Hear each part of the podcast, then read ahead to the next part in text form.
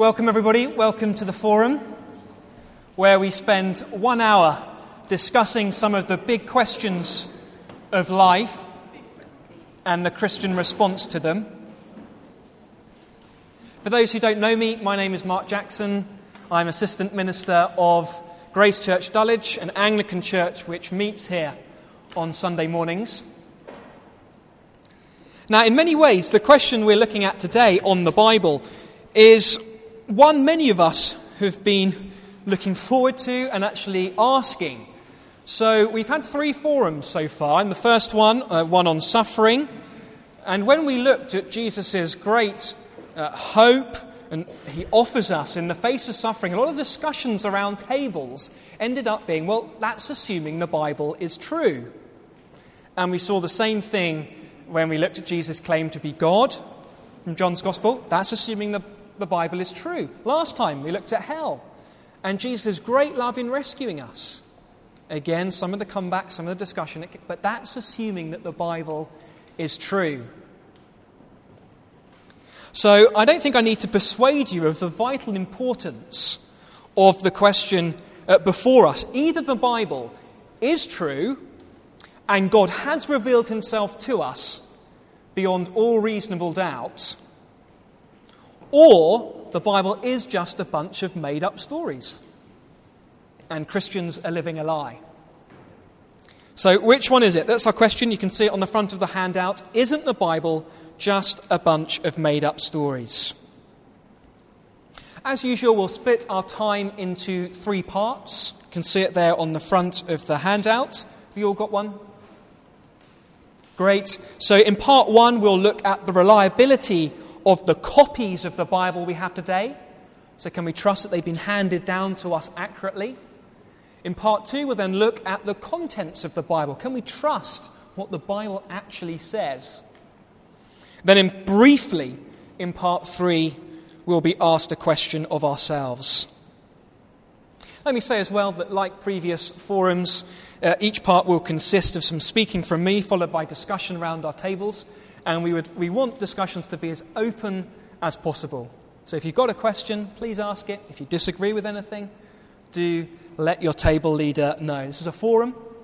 Let's discuss in the discussion times. Good. Well, let's start with part one. And if you turn to the inside of the handouts,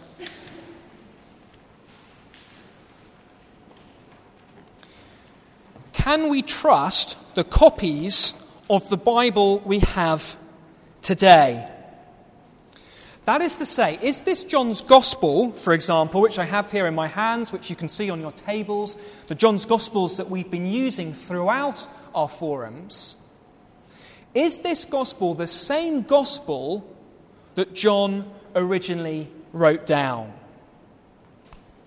So, if you've ever played a game of Chinese whispers, uh, you'll know how easy it is not to pass on information correctly. And people often say the same thing about the Bible. I mean, after all, 2,000 years is a really long time. Surely there, there have been some copying errors along the way as it's passed from one generation to the next. Or perhaps something's got lost in translation. Or perhaps, you know, one of the copyists had a bit of artistic license and then spruced it up a bit. People often say, you know, it isn't the Bible like a big game of Chinese whispers. What started out with someone writing something nice about Jesus, Jesus is a nice bloke, couldn't sleep in an inn. 2,000 years later, it's become Jesus is the Christ who saves us from sin, or, or, or something like that. Now, is that, is that what happened? Is the Bible just a case of Chinese whispers? Well, I want us to have a look at the facts.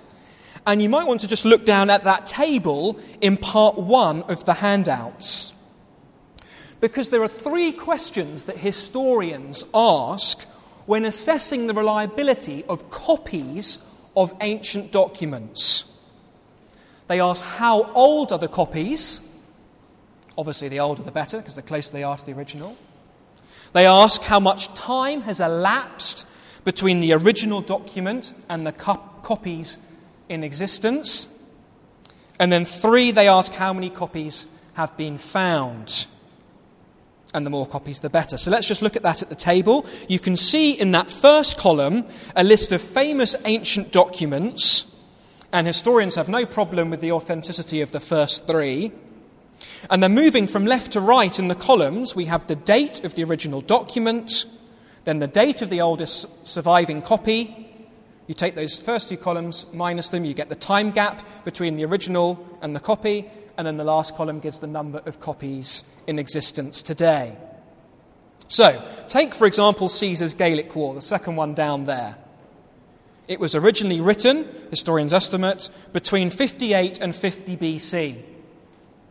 We don't have the original copy, uh, which you might not be surprised to know. It's quite normal for the original copy to have been lost. But we do have surviving copies, and for Caesar's Gallic War, the first one we have is from AD 825, which means the gap between the original and the oldest surviving copy is 875 years and the number of copies in existence from that time is 10. Now, as I say, these are normal average figures. Historians accept the validity of Caesar's Gallic War. Now, by comparison, let's now have a look at the New Testament, the bottom row there. New Testament estimated to be written between 40 and 100 AD. The oldest surviving copy we have is from AD 350. And if you go to the British Museum just off Russell Square, you can see it. The whole New Testament. They've got it there. A copy from AD 350. That means, therefore, that the gap between the original and the oldest surviving copy is 310 years, substantially less than Caesar's Gallic War, 500 years less.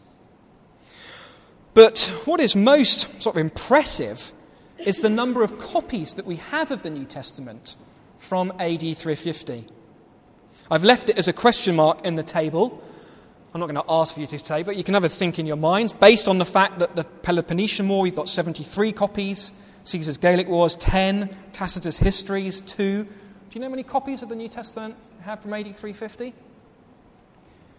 We have 14,000. 14,000 copies. 5,000 in Greek, 8,000 in Latin, 1,000 in other languages. Compared to the other documents at the time, the gap, which is one of the key questions between the original and the copy, is, is relatively small. 310 years might sound a lot to us. It's not in this field. And we have 14,000 copies. Now, you may be suspicious that I've just deliberately selected documents that make out the New Testament to be particularly, uh, look, look at it in, in a good light. So let me give you a couple of quotes from the experts in this field of ancient documents. First, uh, the great textual scholar Professor Hort, he said this In the variety and fullness of the evidence on which it rests, the text of the New Testament stands absolutely and unapproachably alone among the ancient prose writings. Now, Sir Frederick Kenyon, he was the former director of the British Museum. It's a bit of a longer quote, this one. The interval then between the dates of original composition and the earliest extant evidence becomes so small as to be, in fact, neg- negligible. And the last foundation for any doubt that the scriptures have come down to us substantially as they were written has now been removed. Both the authenticity and the general integrity of the books of the New Testament may be regarded as finally established. In other words, we can trust the copies of the Bible we have today. The New Testament is not a product of Chinese whispers. In fact, the New Testament and John's Gospel that we've been using here at the forums is 99% identical to what was originally written. Now, why do I say 99, not 100? Just turn with me to page 24 of the blue John's Gospels on your table. Page 24, and just look up on the top left there and you read this little excerpt in parentheses saying the earliest manuscripts do not include John chapter 7, 53 to 8, 11. In other words, that little section that just comes next, those 12 verses about the women caught in adultery, it might have been in the original, it might not. At this stage, we don't know. And the translators are right up front about it. They're not trying to hide anything.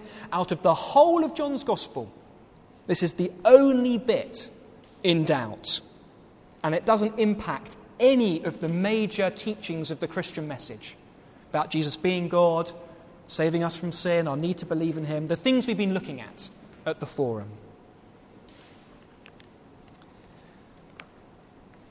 Based then on the facts of history, the copies that we have, the time gap, the number of copies we have, we can be sure that 99% of the New Testament is identical to what was originally written down. We can trust the copies of the Bible we have today. Well, let's pause there and we'll have our first uh, discussion. Ten minutes to just discuss any of that around your tables, and I'll call us back.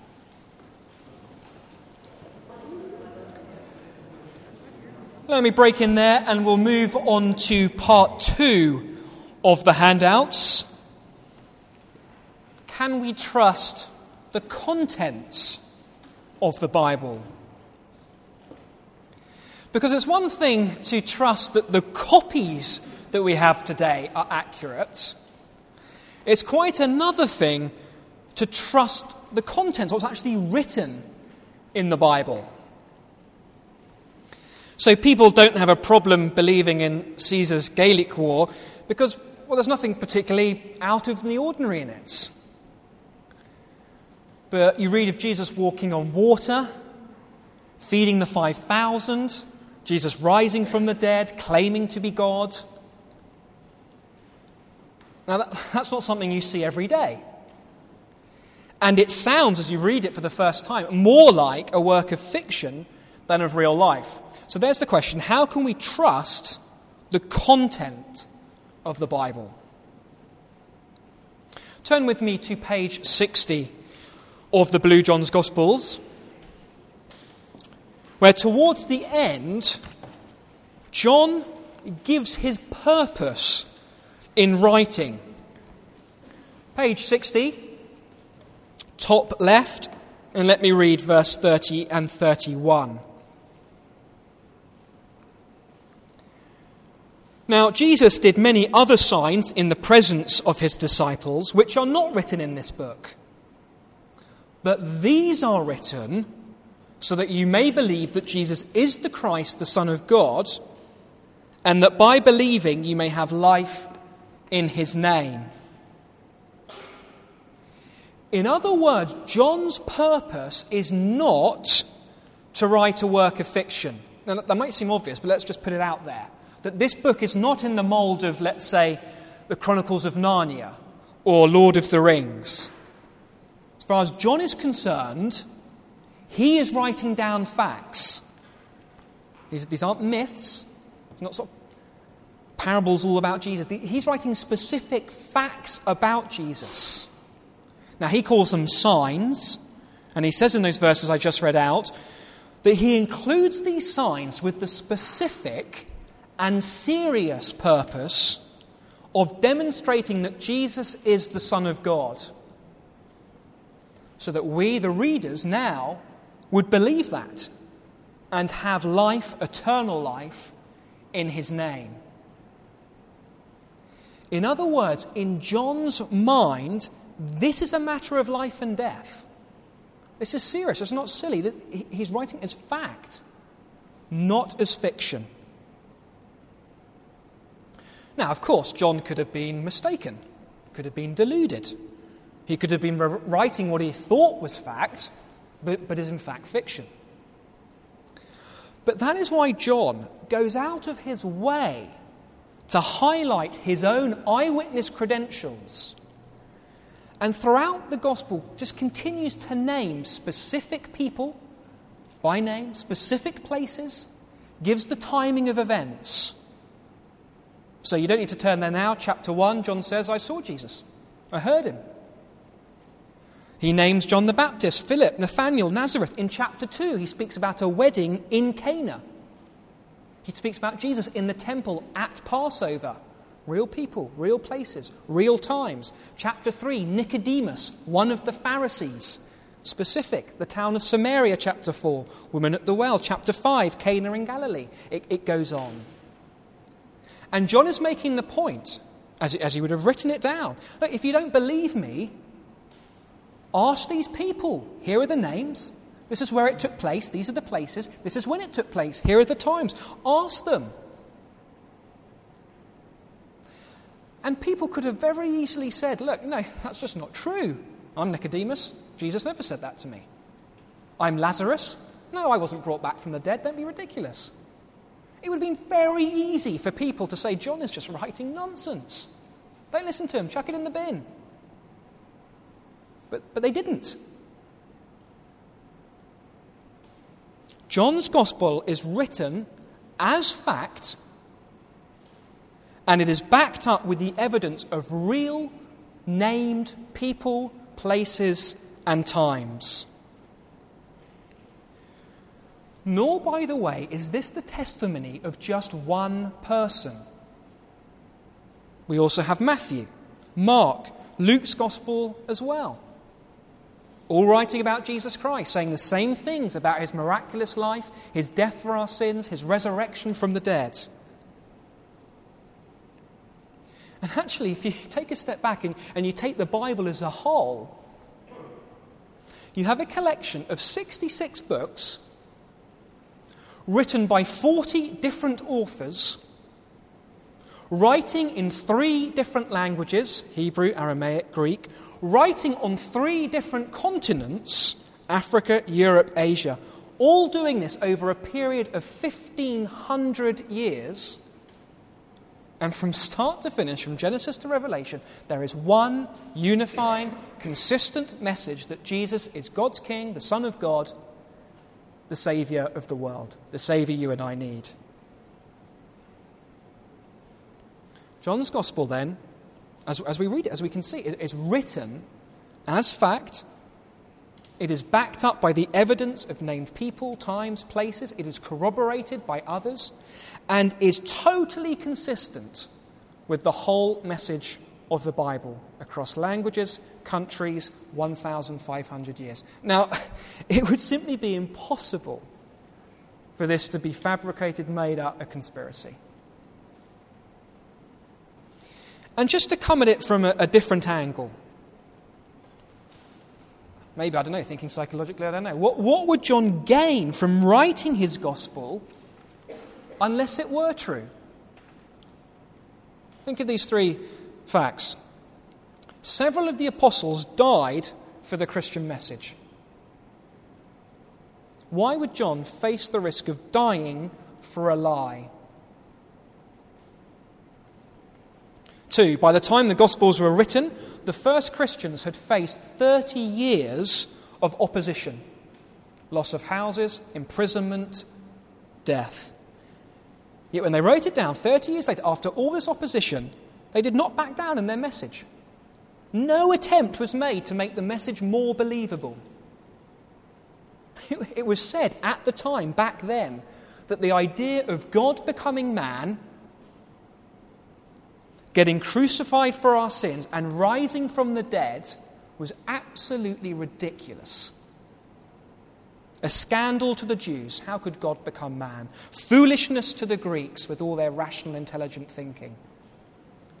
And yet, John stuck to this message. Why?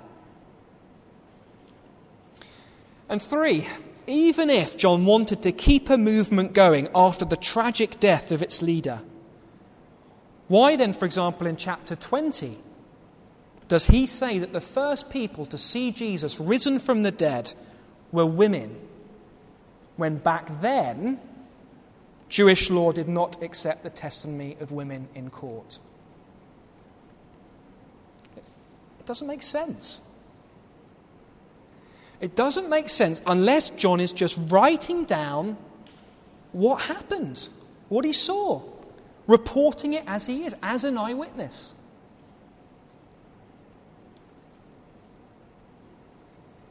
Now, don't, don't get me wrong here. The contents of John's Gospel are out of the ordinary. We, we all realize that. The, these things don't normally happen. But please don't think you know, that John doesn't realize that as well. John, who is writing this, knows fully well that people don't normally walk on water or feed 5,000 with a few loaves of bread and fish, don't come back from the dead. But that's the point, because here before his very eyes was someone doing these very unordinary things. John saw it, John heard it, and that's why John wrote his gospel so that you and I could read about these amazing events today and see for ourselves that Jesus is the Son of God who does offer life in his name if we believe in him.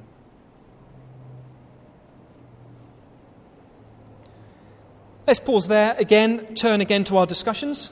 I'll draw us back in, in 10 minutes.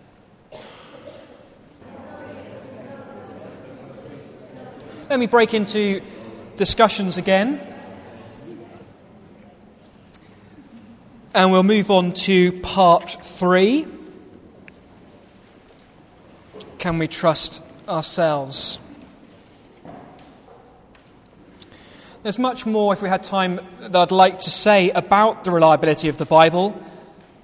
Uh, there's one quote from an archaeological expert that says that no archaeological discovery has ever contradicted a biblical reference. I would love to speak more about the 300 plus prophecies about Jesus from the Old Testament. Jesus fulfills every single one perfectly, including the place of his birth. I mean, how do you fake that one? I'd love to spend some more time on Jesus' own attitude to the Bible and the Old Testament as well as the infallible Word of God. But as I say, time's against us. If you would like to go into greater detail on that and people that do address it, let me recommend two books. The first is The Truth About Jesus by Paul Barnett. The Truth About Jesus by Paul Barnett. And the other, The New Testament Documents Are They Reliable by F. F. Bruce. New Testament Documents Are They Reliable? F. F. Bruce. These are my copies, you can borrow them if you want, or amazon.co.uk uh, have both of them.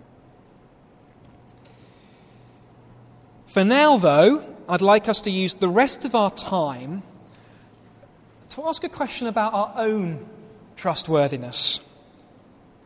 You see, it's all very well asking, can we trust the Bible? But interestingly, the question the Bible asks of us, Jesus asks of us, is, is can we trust ourselves? Turn with me to page 9 and verses 19 and 20 of chapter 3.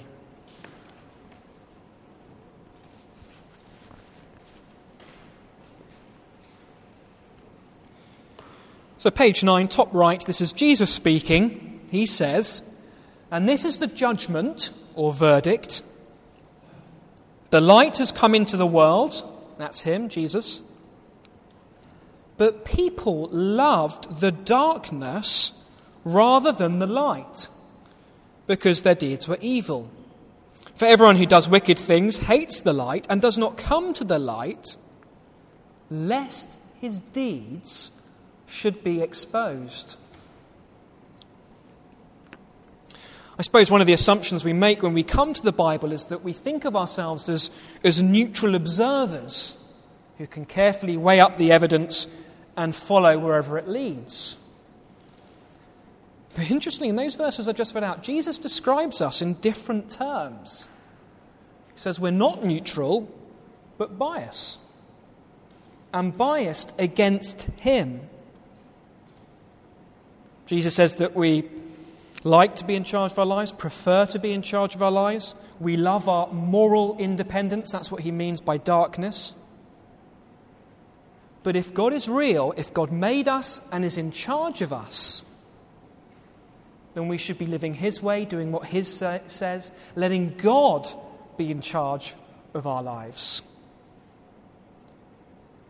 And so, in that sense, we have a vested interest in the Bible not being true so we can continue to live our lives the way we want. And so Jesus puts it to us you know, can you trust yourself?